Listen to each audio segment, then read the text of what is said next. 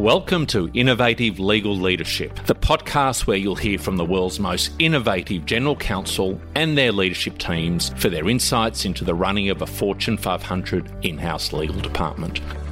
The challenges, the wins, the roadblocks, the journey to date, and most importantly, what lies ahead. Let's get into the show. Elouise Epstein, what an absolute pleasure it is to have you on the show. I'm really looking forward to it. Welcome. Thank you. Thanks for having me, Jim. I am so excited to be here today. Oh, oh we're going to have lots of fun, aren't we, Elouise? We know it already. Um, so let me launch right in um, to set the scene a little bit because you're a bit different from the guest I, I, I, I usually have on the show. It's usually directed at general counsel and those in legal leadership position. But you're not a general counsel, you're a procurement expert. You recently wrote Trade Wars, Pandemics, and Chaos How Digital Procurement Enables Business Success in a Disordered World. And that's a, I think that's your most recent book, and it's a it's a pandemic book, as in a COVID pandemic book. That's when you wrote it. Tell us a little bit about that. Help us set the scene um, for the Elouise Epstein point of view um, on the world of procurement? So, I am a procurement champion. I love procurement, and I know many of your audience is probably cringing right now when I say the word procurement. Oh, we're going to get to we're going to get to that. I, don't you worry. but I'm I'm a very proud procurement person, and I am a champion for the profession. I think, and I would argue uh, vehemently that we're in a transitory stage and I think I will place that real change around when the trade wars came out a few years ago, but certainly accelerated March of 2020, just completely thrust the entire profession into a new light, into a new way of operating. And everything that we thought we knew about doing procurement uh, changed overnight, almost literally overnight. Within the course of, I'd say, 30 days, it changed. And so uh, many of the themes I had been talking about for the few years before 2020 all of a sudden became front and center digital, risk, ESG, and so forth. Uh, so let's do a bit of a deeper dive in each one of those. Let's start with digital. What cha- what what changed? What accelerated um, uh, as a result of the pandemic? So, well, first of all, adoption of digital and competency, because historically, procurement's still a fairly new function. I, I would hazard to guess lawyers have been around for hundreds of years, centuries in, in various ways. And procurement, I think, in large degree, hasn't as a, maybe been in the enterprise 25 years give or take. And so it's a new function. And as a result, I still think we're fairly immature. And as a result, the systems and the ways of working are still fairly immature. And so we have not been operating at the same level as other functions. And, but we live in a digital era. We live in the Amazon era where you and I could pull up Amazon and in 60 seconds or less buy 10 things we didn't know we wanted. And then we go to our corporate jobs and it's like, oh my God, like, how do I even navigate this? How do I find out how to buy what I want? So, we're, we're, we're back in the 90s for those of us who worked in the 90s. exactly. Um, but but but that's right, isn't it? It certainly feels to me like there is an absolute expectation now amongst everyone that that experience you get as a consumer that should be the experience you're getting at the enterprise level. Am, am I stating it too high? No, absolutely. I mean, and and, and in, in my first book, I, I sort of got at that. It's like, how can you book t- airline tickets on your mobile phone while you're walking down the street easier than like I don't even begin to know how to book my travel at Kearney because it's so complicated and we're probably better than most. And and so there it's a dire need to be better at digital. And, and um, certainly, let's say from March 2020, you saw us, you saw an acceleration of that in the in the procurement community. Yes, because we had to. Yeah. And also, I would right, add, li- we're living, live, and we'll get to this in a moment, but we're living in a platform era. Salesforce is a platform for salespeople. Uh, Amazon Web Services is a platform for enterprises. Eh, Our cars are basically consist of multiple platforms, whether they're drivetrain platforms, entertainment platforms, you know, on and on and on. So this whole idea of layering platforms like that is critical in the enterprise now And I have to say, so Elouise, that's the very first re- the first reason I reached out to you some months ago is I read your article um, on that essentially that platform theory the best of breed theory. Share that with the audience because I I I found that fascinating and honestly compelling. Uh, and I'd love to love for you to get get that um, get the view out there because it, it's going to be great to great to discuss. well thank you. Yeah um, i i have uh, so historically procurement has operated under the delusion that we need a single closed loop system which is a cascade from the erp logic that you have one end-to-end system. We'll get to erps in a minute but procurement sort of followed the same path and said, okay, we need to do uh, supplier identification and spend analytics and then uh, sourcing and then contracting and then requisitioning and payment. And let's just stitch it all together in a really nice, uh, in a really nice platform. And it meets this quote unquote best practice that procurement consultants have been talking about.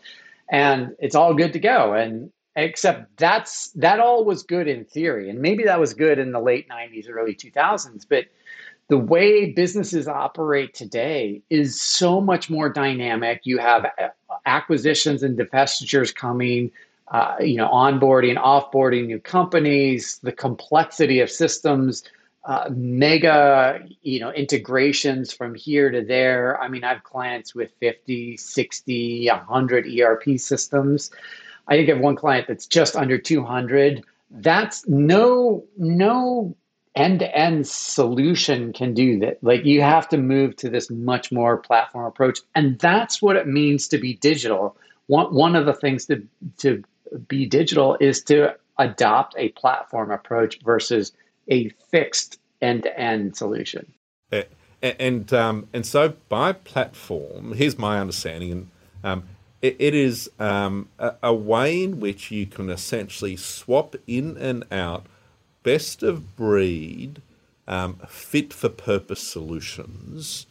Um, th- is that a, a fair description?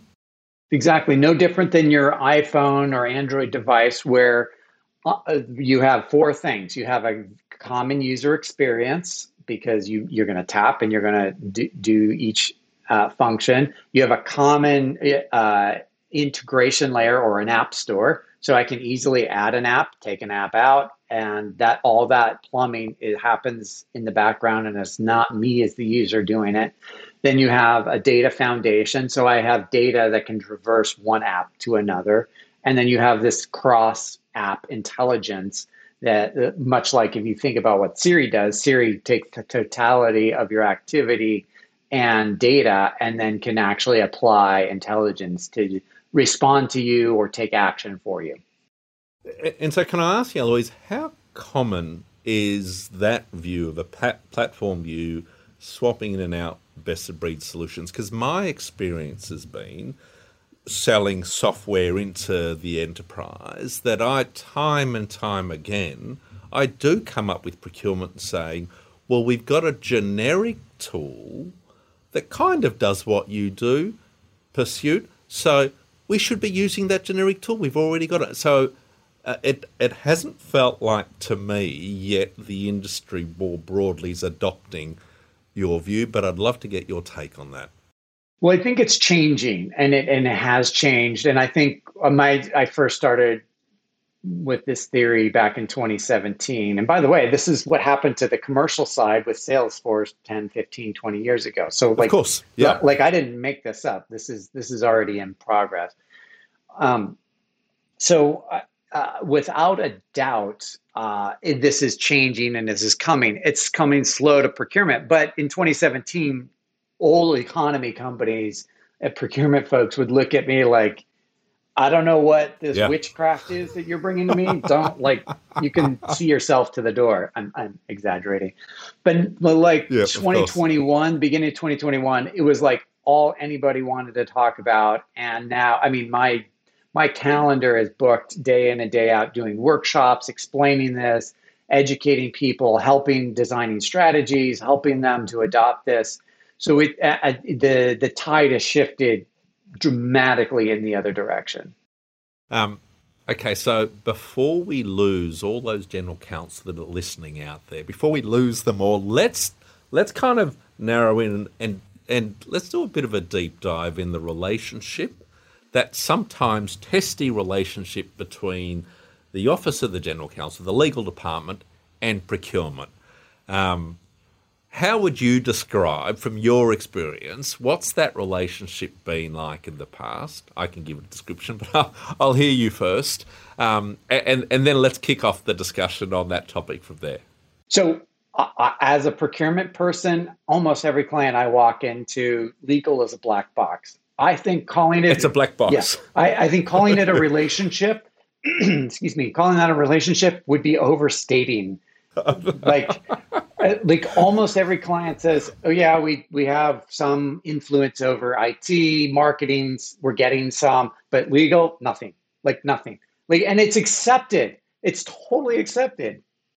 It's accepted as in A double C E P T accepted. It's also an exception I've seen off to the rules that procurement have often put in place around purchasing and buying and and competitive sourcing and so forth typically the answer from procurement is, "I oh, actually no, legal has an exception to those rules." That that, that that's your experience too.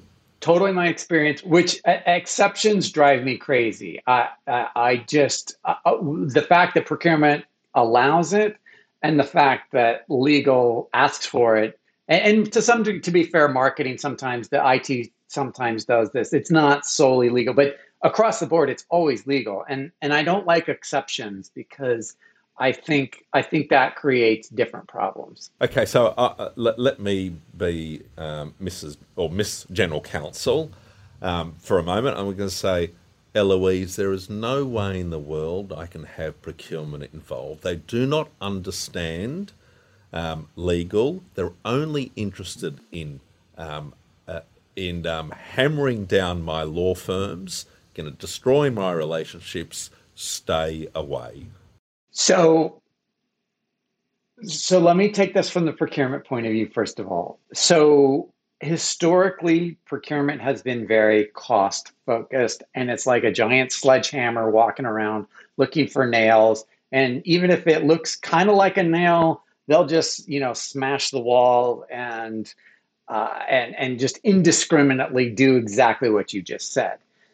I think as a profession, we are changing, we are maturing, we are much more focused on third party management, driving innovation through third parties, risk through it, risk through third parties, ESG through third parties, and I would say advanced relationships or partnerships with third parties. That's procurement's future.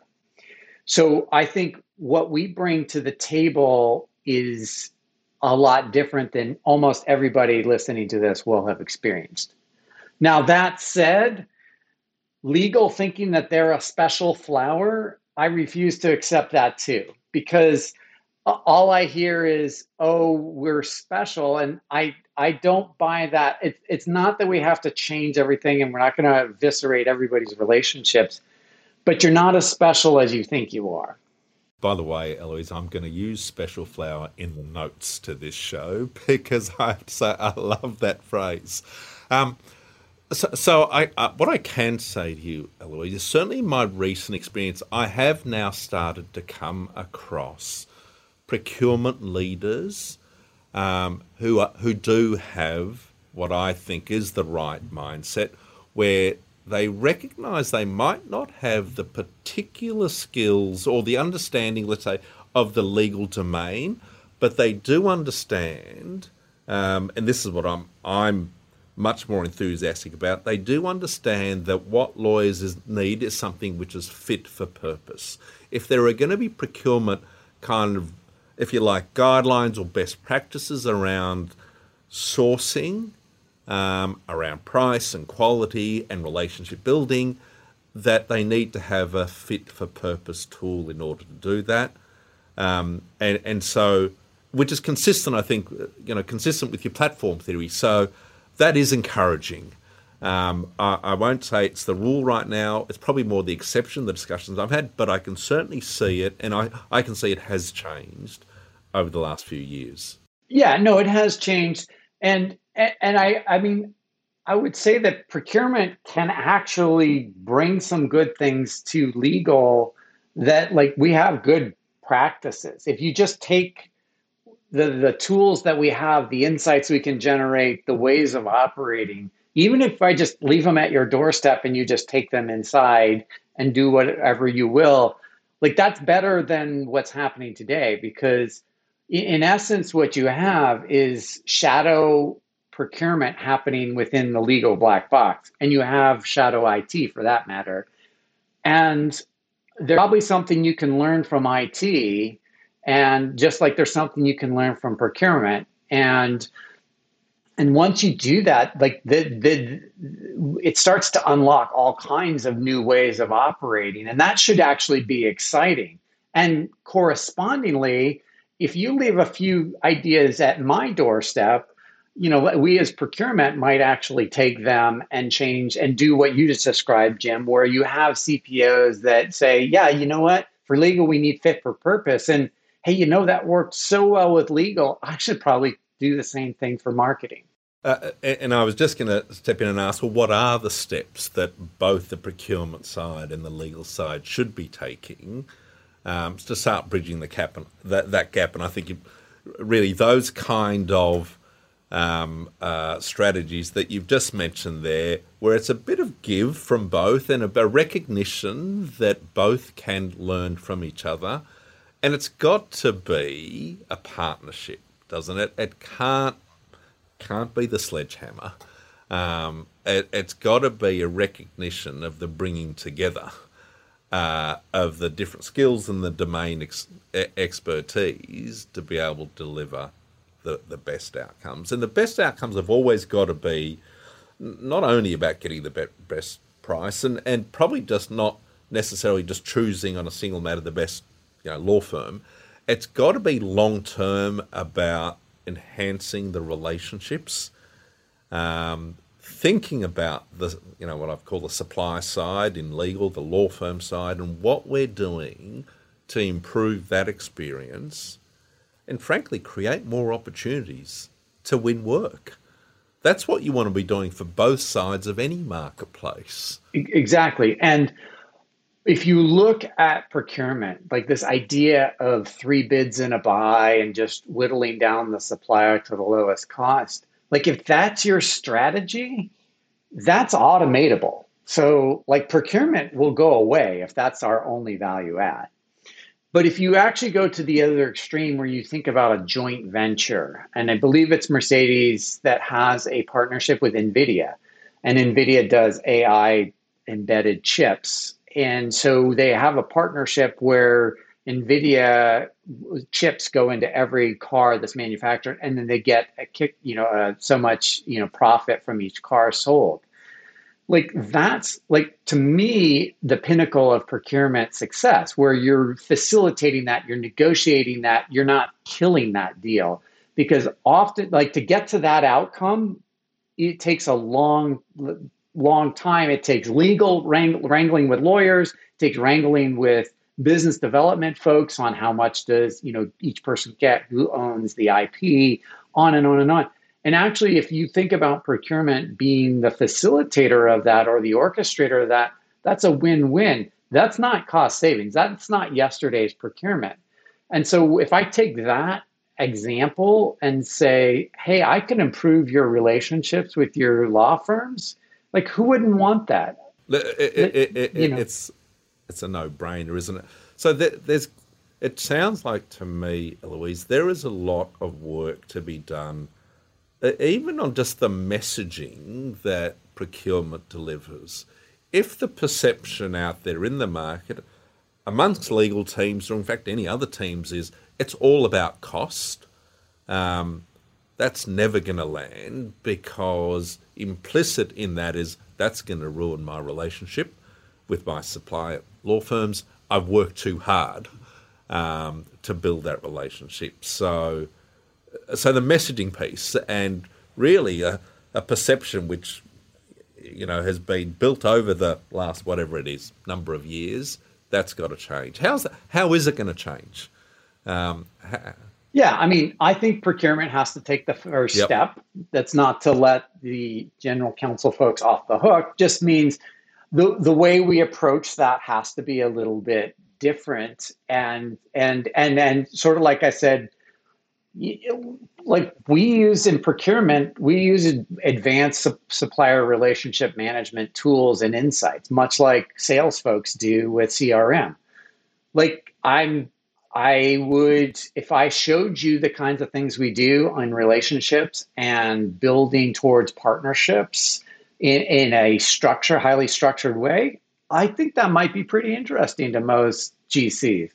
I would also say we do optimization. We do very complicated optimizations in terms of factoring multiple uh, variables, whether it's it's cost or quality or delivery or um, you know time.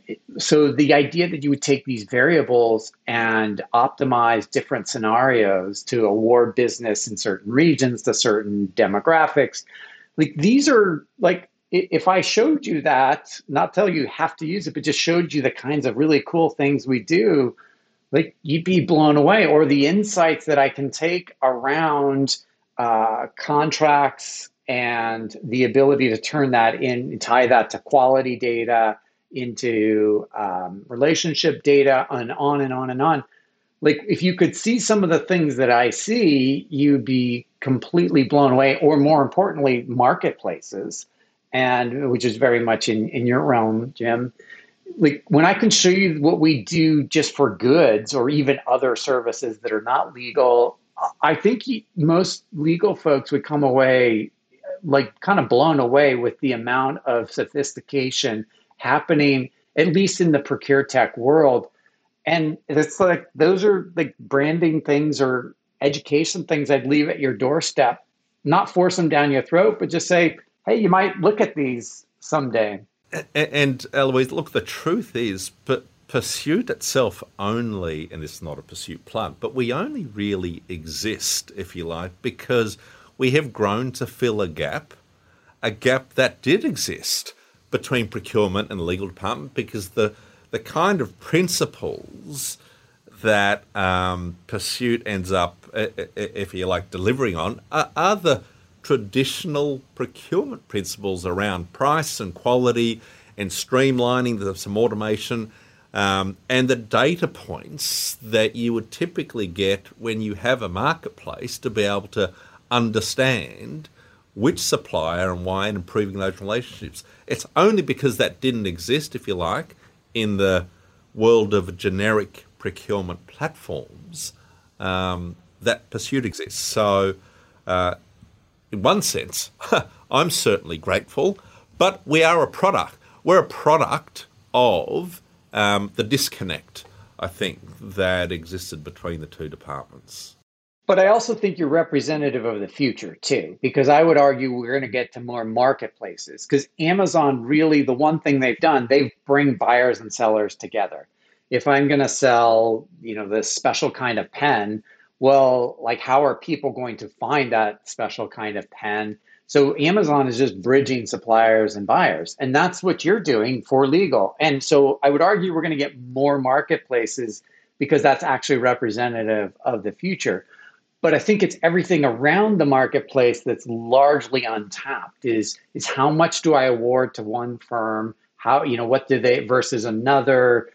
Would there be a benefit? what happens if I actually ask the firms for their input? Maybe I'm putting things out to bid that that are just make no sense to the firm, right? And like these are collaboration things that procurement has learned through hard knocks. So wouldn't it be great if we could, you know, give that to legal? So, so the marketplace theory, no surprises, is absolutely the theory that certainly Pursuit is built on because recognizing if you can do that for basing goods and services, why don't why can't you have the same data driven marketplace for legal services, accounting, other professional services that to me it feels just very obvious that that is the way the world is going to go. It's, it just might take a little longer to get there the more complex those services are, but it has to be ultimately a digitally driven, online, data driven marketplace approach, whatever that serves. Agree, disagree? Uh, it has to be. And and the yeah. piece that I'm very excited about is I want to see you know, I know this is not a plug for Pursuit, but I want to see marketplaces for every professional services function. The fact that there's not a, a pursuit ish type solution for management consulting just boggles my mind, or IT services. Like these are things that we start to see them for marketing a little bit now, but like these are things that are long overdue. Oh, and that's, and Elouise, that's the exciting bit. that's the exciting bit because that's what I think we've got um, ahead of us in the future. I was going to ask you, and this might sound like a shameless plug, and maybe it is, but I was going to ask you. You're, of course, a member of the Pursuit Strategic Advisory Board. Um, why? You, uh, you, would get hundreds of requests um, to, to join boards. You've got more work that you can poke a stick out. You're writing more books.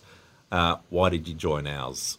Elouise. Yeah, and by the way, I want to note that I'm un, un, uncompensated. Of course, unpaid, yes, right. yes, absolutely um, right. Yep. Uh, I do it because I actually am passionate about this topic, and one of the, like I said, sort of at the beginning, the idea that there's a like an exception, like I have to understand that. Like there is something in my brain that just refuses to accept that. I I don't deal well with authority and and so so that's like one of the intriguing pieces because i want to understand what is so i want to understand what's so special about legal and i want to get under you know underneath that you know or, or get into the tent and and see. And and so far because most of the advisory board is uh, is is comes from the legal profession i'm learning a lot. And and you probably can tell i love to learn so understanding, like I use the term GC, but the first time I heard that on one of our calls, I had no idea. I had to yep. look it up and figure out what it was. Um, so, uh, general counsel for all those um, listeners out there that haven't heard the term before. And and so so so I'm very excited about just like what is this black box? I got to know this black box. And then the second part is is when I realized, and early on when I heard about Pursuit, when I realized that it was a marketplace for services, specifically for legal, I thought my immediate thought was, oh my God, we're gonna like somebody's going to expand into other services. So I want to see what this marketplace, how it plays out, and to be able to get a firsthand look. That that's that's why I'm doing it because I think this is more representative of the future. Fantastic. And if you, I mean, one of the discussions I remember we had um, uh, a few weeks ago, you, you talked about um, pursuit, and this time generally being procurement's opportunity. And I love that phrase. Talk a little bit about what, what, what does that, that what does that mean to you? I mean, if we can't shed the sledgehammer of cost legacy, both in the way we operate and the branding and how we present ourselves, then we are actually we have we're in trouble. So so we're at this really seminal moment. We can actually lead the enterprise on corporate objectives such as sustainability, uh, on social social good, on uh, risk, innovation. Some of those things I laid out earlier. This is our moment coming out of COVID. Everybody appreciates the role procurement can play but the, the but it's also an existential threat because if we don't make that leap and we're going to stick around swinging the cost sledgehammer we're going to find that all of that gets automated through marketplaces through other means through amazon and and then we're going to find ourselves much like cios found themselves about five ten years ago looking around thinking well what's my remit now the, good news is we see that, but CIOs, I think, got caught off guard because they were managing big teams doing data centers and all this. And then the, the cloud came and like pretty much took them out of a job. And so I think procurement's timeline got compressed really quickly and it became like there's two paths go do all this strategic board level objective stuff or fade into the sunset. I don't think there's much in between. That's a fast. I have to say that is a fascinating insight, and it sounds like. How do you view the last few years through the pandemic? Did it accelerate procurement to that essentially that fork in the road, um, where you either be- become strategic or you risk disintegration? Is that what we think happened in the last few years? Yeah, it's exactly what happened. And it's not all because of the pandemic. Like some of the stuff, like the digital transformation was well underway, but the pandemic really put a much bigger focus on risk. And the impending climate catastrophe seems to have taken hold over the last year or two. And certainly the social consciousness uh, after George Floyd murder and the Black Lives Matter movement really galvanized, certainly here in North America, a, a real push to like, we can't be deleterious to the communities that we operate in. And so all of those things have coalesced, and most of them touch procurement. Th- think about a, any organization. If you're going to decide that you're going to go green, well, that's good, but it's going to take you years to change your products.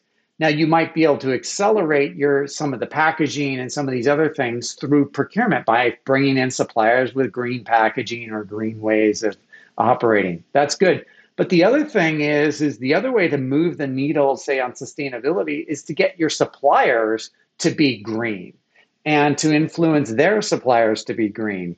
So all of a sudden, some of these objectives become very tangible to procurement. Procurement can influence that in a way that other functions, HR can't do that, IT can't do that. And so we we sit at this, you know, sort of unique intersection. See, I told you I'm really get really excited about procurement. But but the other piece is you flip it around, the greatest risks to every enterprise come through the third parties. So, and that's typically not looked after by the IT group. So, who is looking after the third parties and the risk to the organization through third parties? Should be procurement, not really happening that much. Is it fair to say then, Elouise, that you see the most significant when you're at those cross when procurement is at those crossroads and deciding which way it's going to go?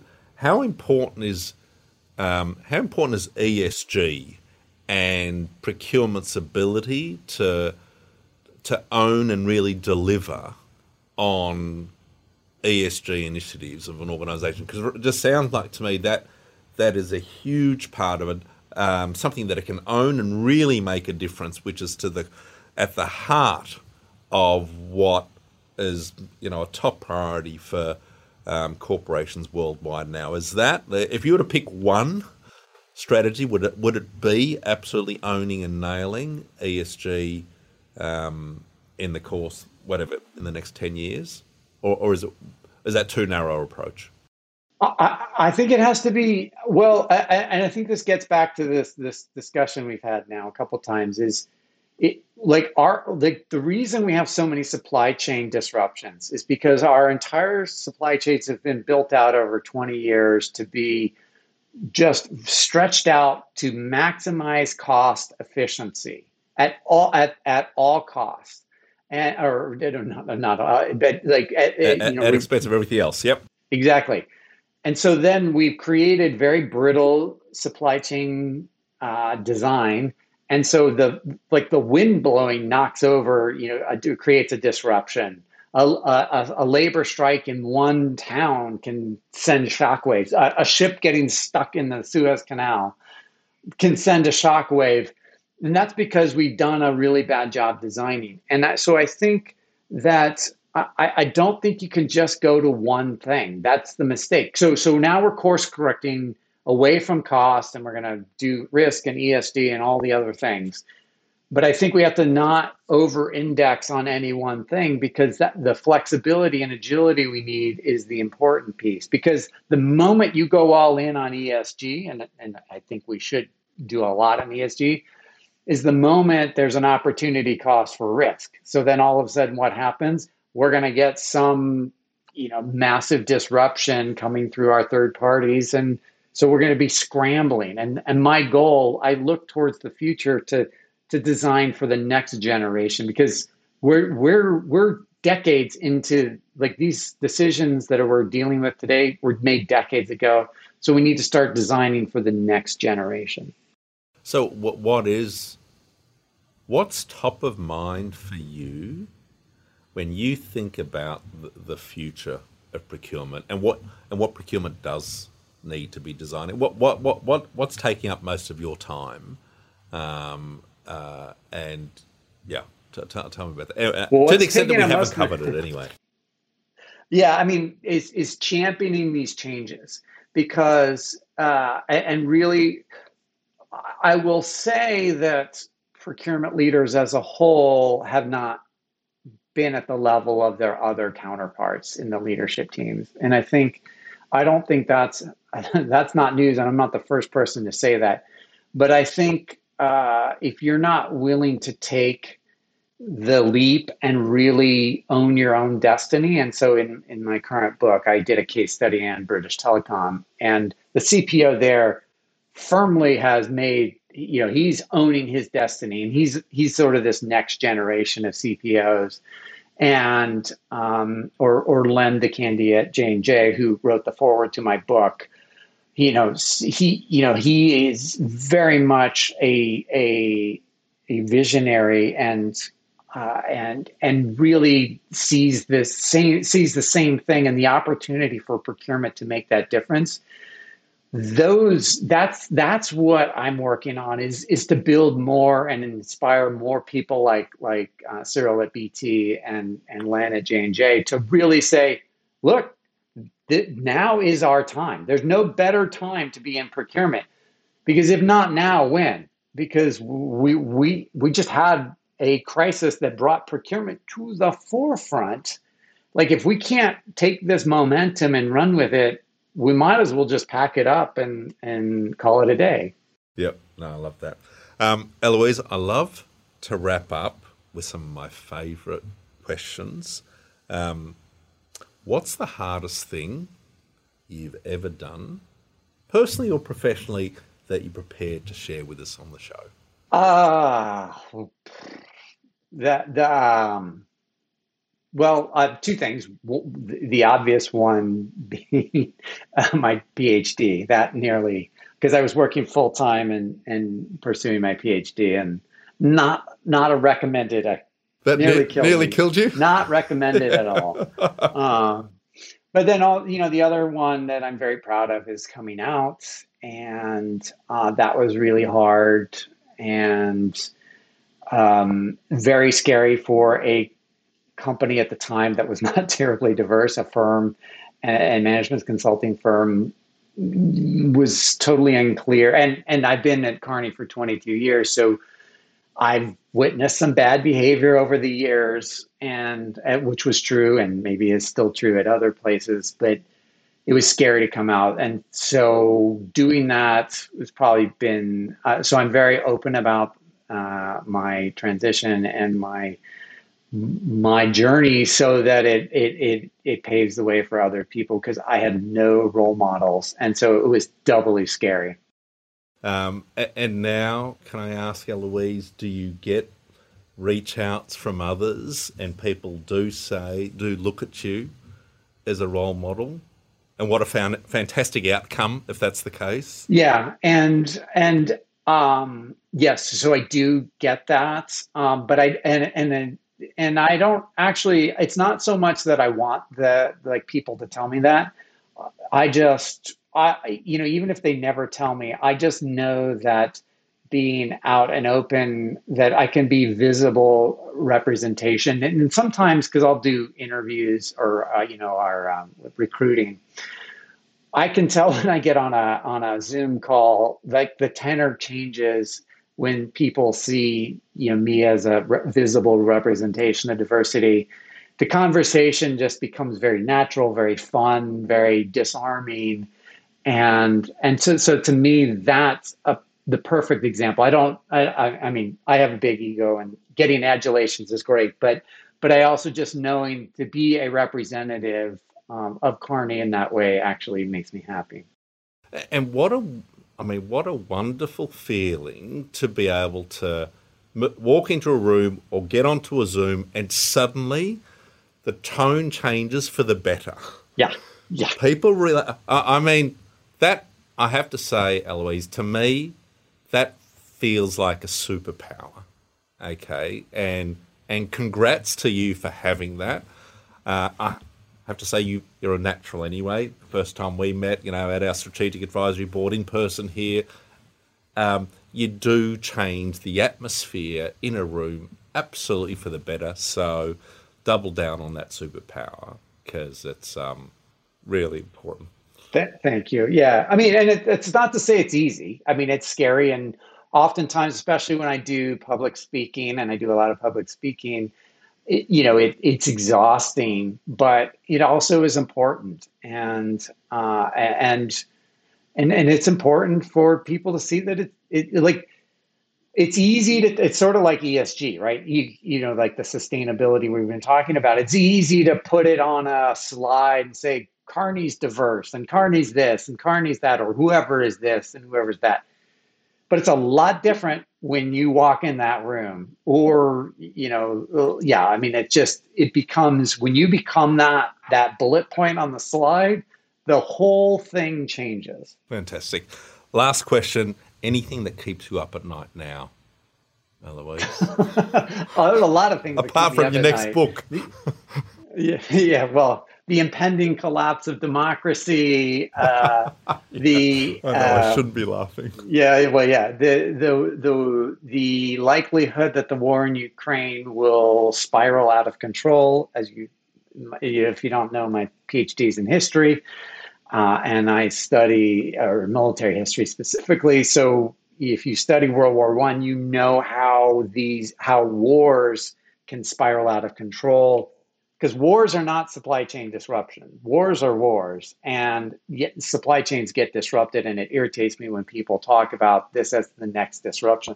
It's not a disruption. Like these wars cannot be controlled, and they spiral out of control. And and so, if you study, I spent many much of the time, not much of the time, but during the pandemic, a lot of time studying and you know, uh, especially World War One, you can start to see just how quickly flashpoints can escalate. So that really does keep me um, up at night. But but also, I, I will say this that I think anybody that does risk management right now should not be sleeping at night. Like you should go to bed with visible anxiety if you're doing your job right. And I go to bed with my client's anxiety on my mind because on their behalf, I'm always thinking about this stuff. And because the deeper you sort of peel the onion back, the more you realize just how insecure our third parties are, which means most of our enterprises and most of our physical infrastructure for that matter is at risk. And so like I I go to bed with these really big complicated problems on my mind uh, because like I, I I want to certainly contribute to the solution. And certainly, when I think about um, uh, the war and what's happening in Ukraine, it, it's funny. We have history, um, and but history is just a culmination of moments. And right now, we're in a particular moment. Um, it's the culmination of the previous, let's say, two a couple couple of months. Um, and each moment, just for me, just adds to the risk of you know, getting out of control. And when you look at history, you don't actually get that, and you just say, well, that was a different circumstance, and it was a massive world war. But it, all it was for me is a culmination of moments, and that's what's happening right now. And like you, that's absolutely what keeps me up at night um, because I don't know what tomorrow's moment's going to bring and how it's going to exacerbate. um, uh, you know, the culmination of the you know, all the moments that have been lead, leading up to today, um, and that that's how things. Well, and, and yeah, well, sorry, yeah, and and and they they can also leave things undone. Arguably, like not not not to get turn this into a history lecture, but the, the the beginning of World War One, there were four empires: the Austro-Hungarian Empire, the Russian Empire, the German Empire, and the Ottoman Empire. Think about that. All of those are gone at the end of 19 or at the end of the war in 1918. And the dissolution of the Ottoman Empire arguably is still not settled a hundred plus years later. The Russian Empire like is still being settled, uh, you know, in the in the Russia-Ukraine war like there are like these so the problem is it's not that the, the hostility ceased but like the implications go on for centuries. And i think that's that's the, that's why i also say that wars are different because like we should be worried about this because there's not an easy off ramp and just stopping the bombing actually is when the hard work starts. Elouise it's been an absolute on that somber note it has I know. Right. I, but it has been an absolute pleasure um, speaking to you. I've had an absolute blast. Thank you so much for joining me. I'm sure the audience is going to absolutely love this episode. Well, thank you for having me. It was a pleasure to be here. Fantastic. Bye bye for now. Thank you, listeners, for tuning into the show. For more, please subscribe to the show in your favourite podcast player. If you or someone you know would make a great guest on the show, please connect with me Jim, the host of the show, via email jim at pursuit, P-E-R-S-U-I-T dot com. We'd love to hear from you.